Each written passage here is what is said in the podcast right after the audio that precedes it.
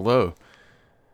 Welcome to the Episcopal Student Fellowship at Wake Forest University Sermon Podcast. This sermon is a recap of a sermon from two weeks ago from our first Sunday back at worship in Davis Chapel. Again, um, I recorded during chapel, but the recording didn't turn out so well, so I'm doing a little recap here so that we can um, listen and dive into the scripture again. And my name is Reverend James Franklin, and I'm the campus minister here at Wake Forest University and in Winston-Salem. It's a pleasure to be here um, and to offer some words, uh, some thoughts on um, reading on Mark 7. Um, Mark 7 1 through 23. So let's dive in. When the Pharisees and some of the scribes who had come from Jerusalem gathered around him, they noticed that some of his disciples were eating with defiled hands, that is, without washing them. For the Pharisees and all the Jews do not eat unless they thoroughly wash their hands, thus observing the tradition of the elders, and they do not eat anything from the market unless they wash it. And there are also many other traditions that they observe the washing of cups, pots, and bronze kettles. So the Pharisees and the scribes asked him, Why do your disciples not live according to the, to the tradition of the elders, but eat with defiled hands? He said to them, Isaiah prophesied rightly about you hypocrites, as it is written, This people honors me with their lips, but their hearts are far from me. In vain do they worship me, teaching human precepts as doctrines. You abandon the commandment of God and hold to human tradition.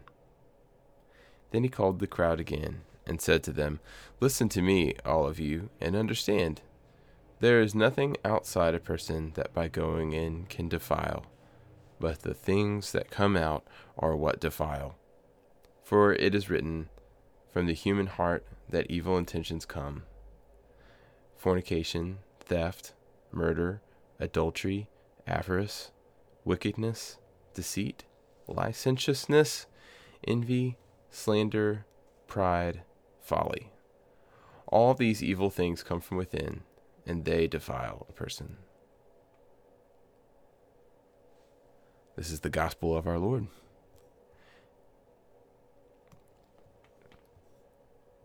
Well, nothing says welcome back to worship, welcome back to college, like Mark 7, where where Jesus we just heard say, fornication, theft, murder, adultery, avarice, wickedness, deceit, licentiousness, envy, slander, pride, and folly are the byproducts of something more serious. I mean, honestly, when was the last time you heard the word licentiousness? One of our uh, one of our students, Chris, was reading this and did a great job, and kind of got like taken aback by the word licentiousness.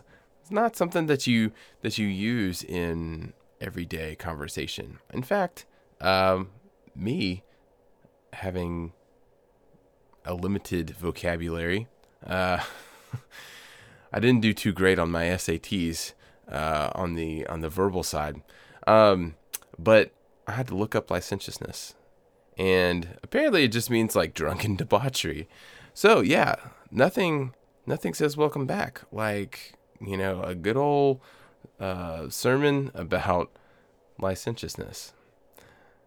Needless to say, we might need to unpack this passage a little bit. And this also comes with a quick disclaimer that what you won't hear from me is judgment or some kind of moralistic sermon about right and wrong. You're all young adults and you are capable of making decisions in college. And you know what? You may make a few bad ones.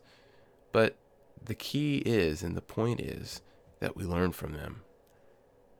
And what you will hear is this. So, a little bit of a spoiler alert that we understand all of, all of these things. We understand our brokenness and our sin through the eyes of belovedness.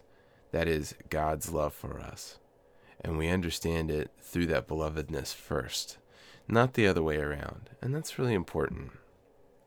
But back to Mark 7.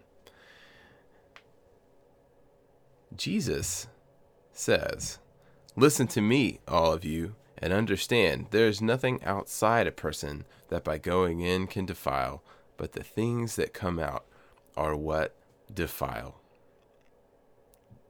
A couple of weeks ago, um, I was giving my daughter Grace a bath, and um, I was she had we had already soaped her up. She was just playing and splashing around in the water, and I was looking down at my phone for a second because it buzzed, and I heard a tiny little voice say, "Poop."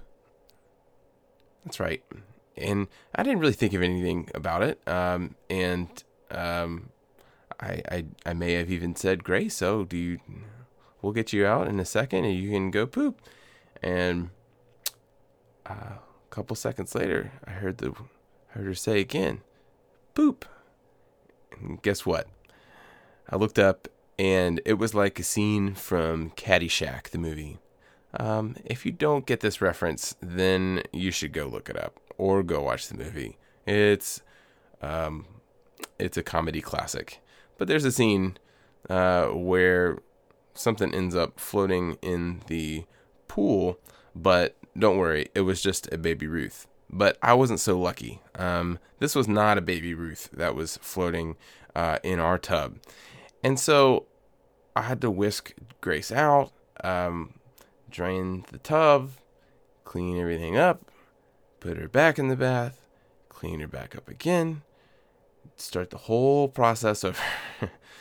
Why am I telling you all this? Why am I telling you about my daughter and poo? Well, I think Jesus opened the door, and so I'm just walking through it.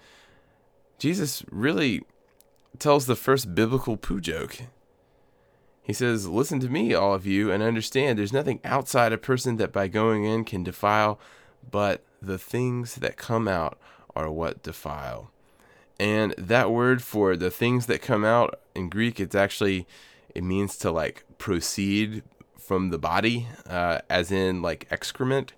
Um, so Jesus really did tell the first biblical poo joke, and he's talking to this group of folks um, called the Pharisees who were following Old Testament law and doing what Moses had told them. And um, it's easy to come down on them sometimes, um, but really, I think the the larger narrative here is that he's telling people that they've forgotten who they are that they are they have forgotten that they are God's people, and they've been they didn't know what to do, and so they're just kind of locked into following some uh, moralistic legal system. They've forgotten what it means to be made in God's image and what it means to be a holy people called to bless the world. Um, God sent a lot of directions and laws and and people um, to guide them back onto the path, and some responded in faith, um, but but some responded just by following laws with hard hearts. And so, a lot of times, Jesus is addressing those issues uh, when he speaks and when he speaks to crowds. And so, God is um, in the form of Jesus saying, and he's he's here with them finally, and he is guiding them.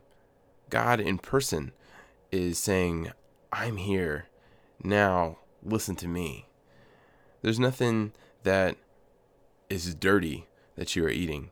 Which, you know, Jesus, that's actually not quite true. I think there are things, you know, that that are dirty that you eat that might make you sick.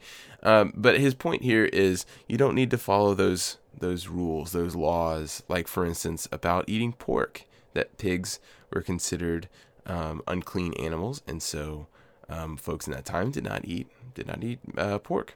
Um, but he's saying, you know, bacon ain't bad. Bacon's actually good. Um, he might also be referring to uh, uh, other customs around washing, around dirt, around dead things, even around sick people, that they're not bad.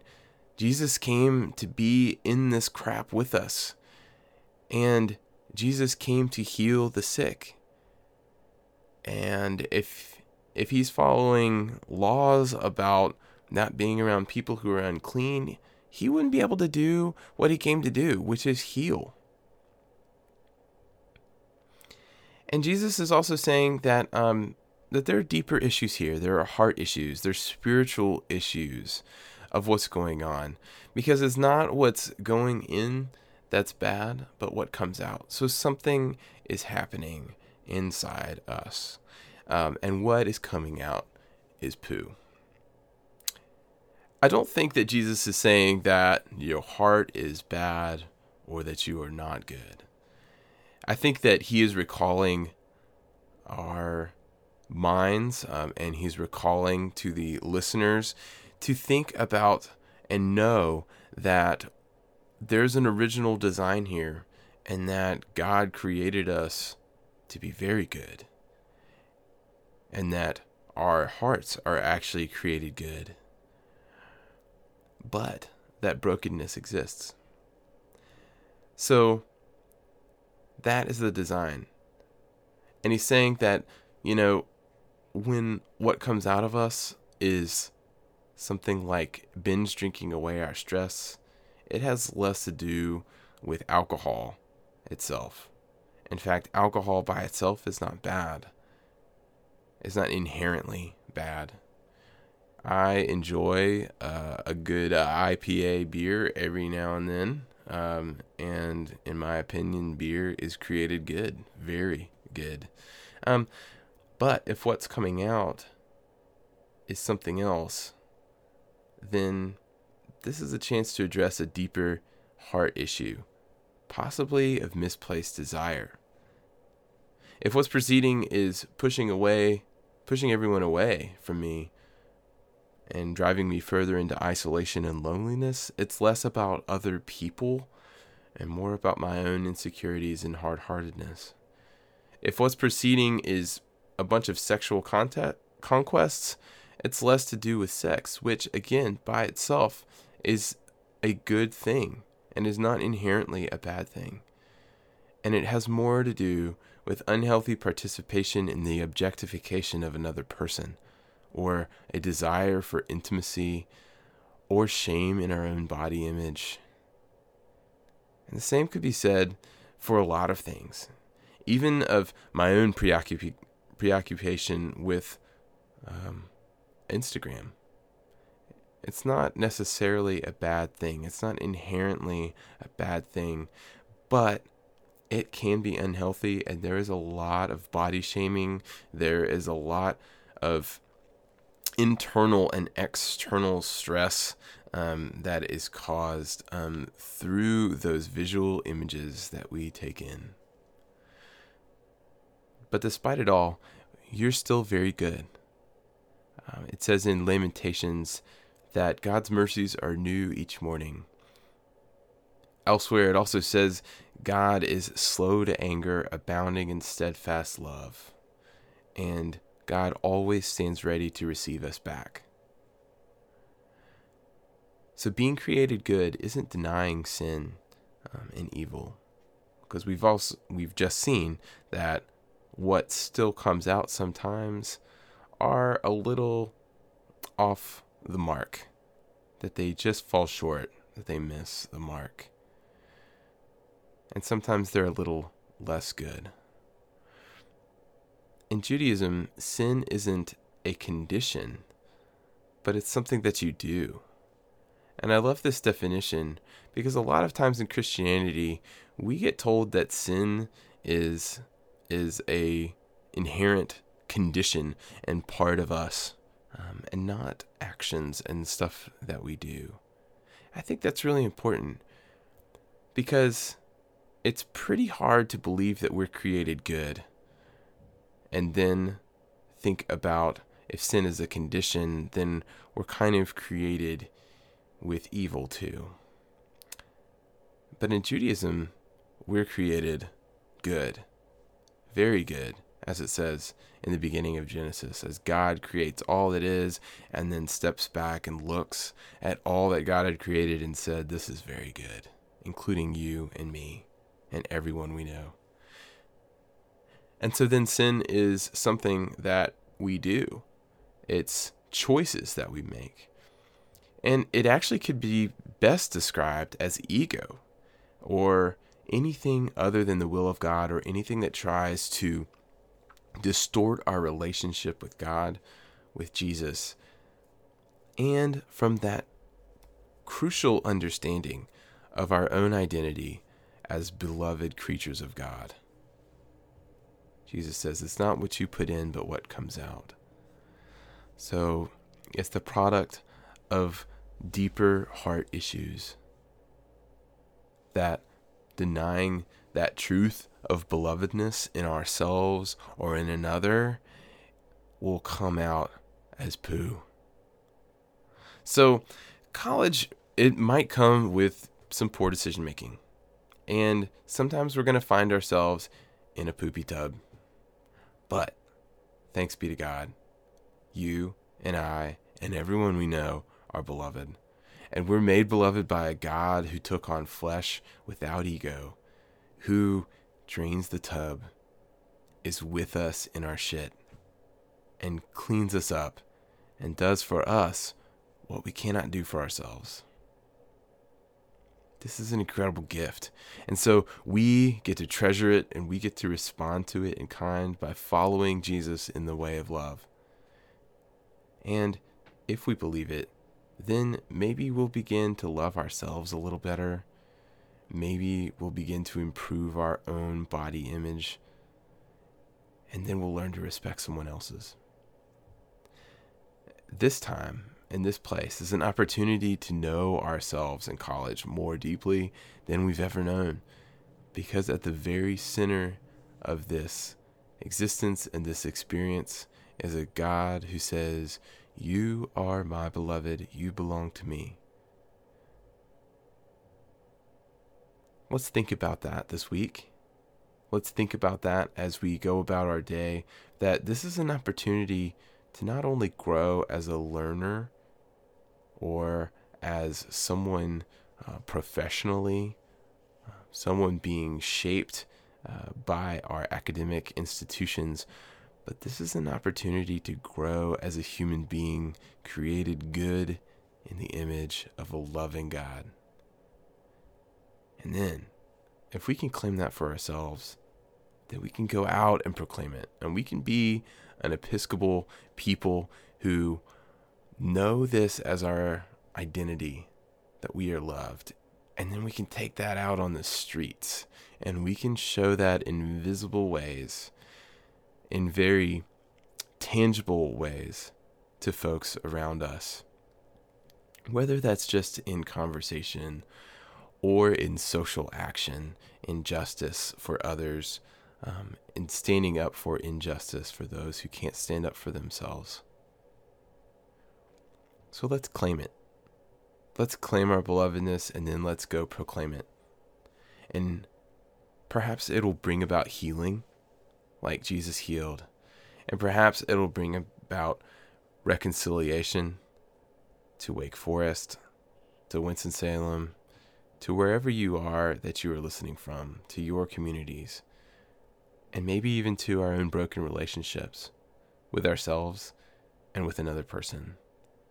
And finally, it'll help reveal God's kingdom here and now Thanks a lot for listening. I hope you have a blessed week.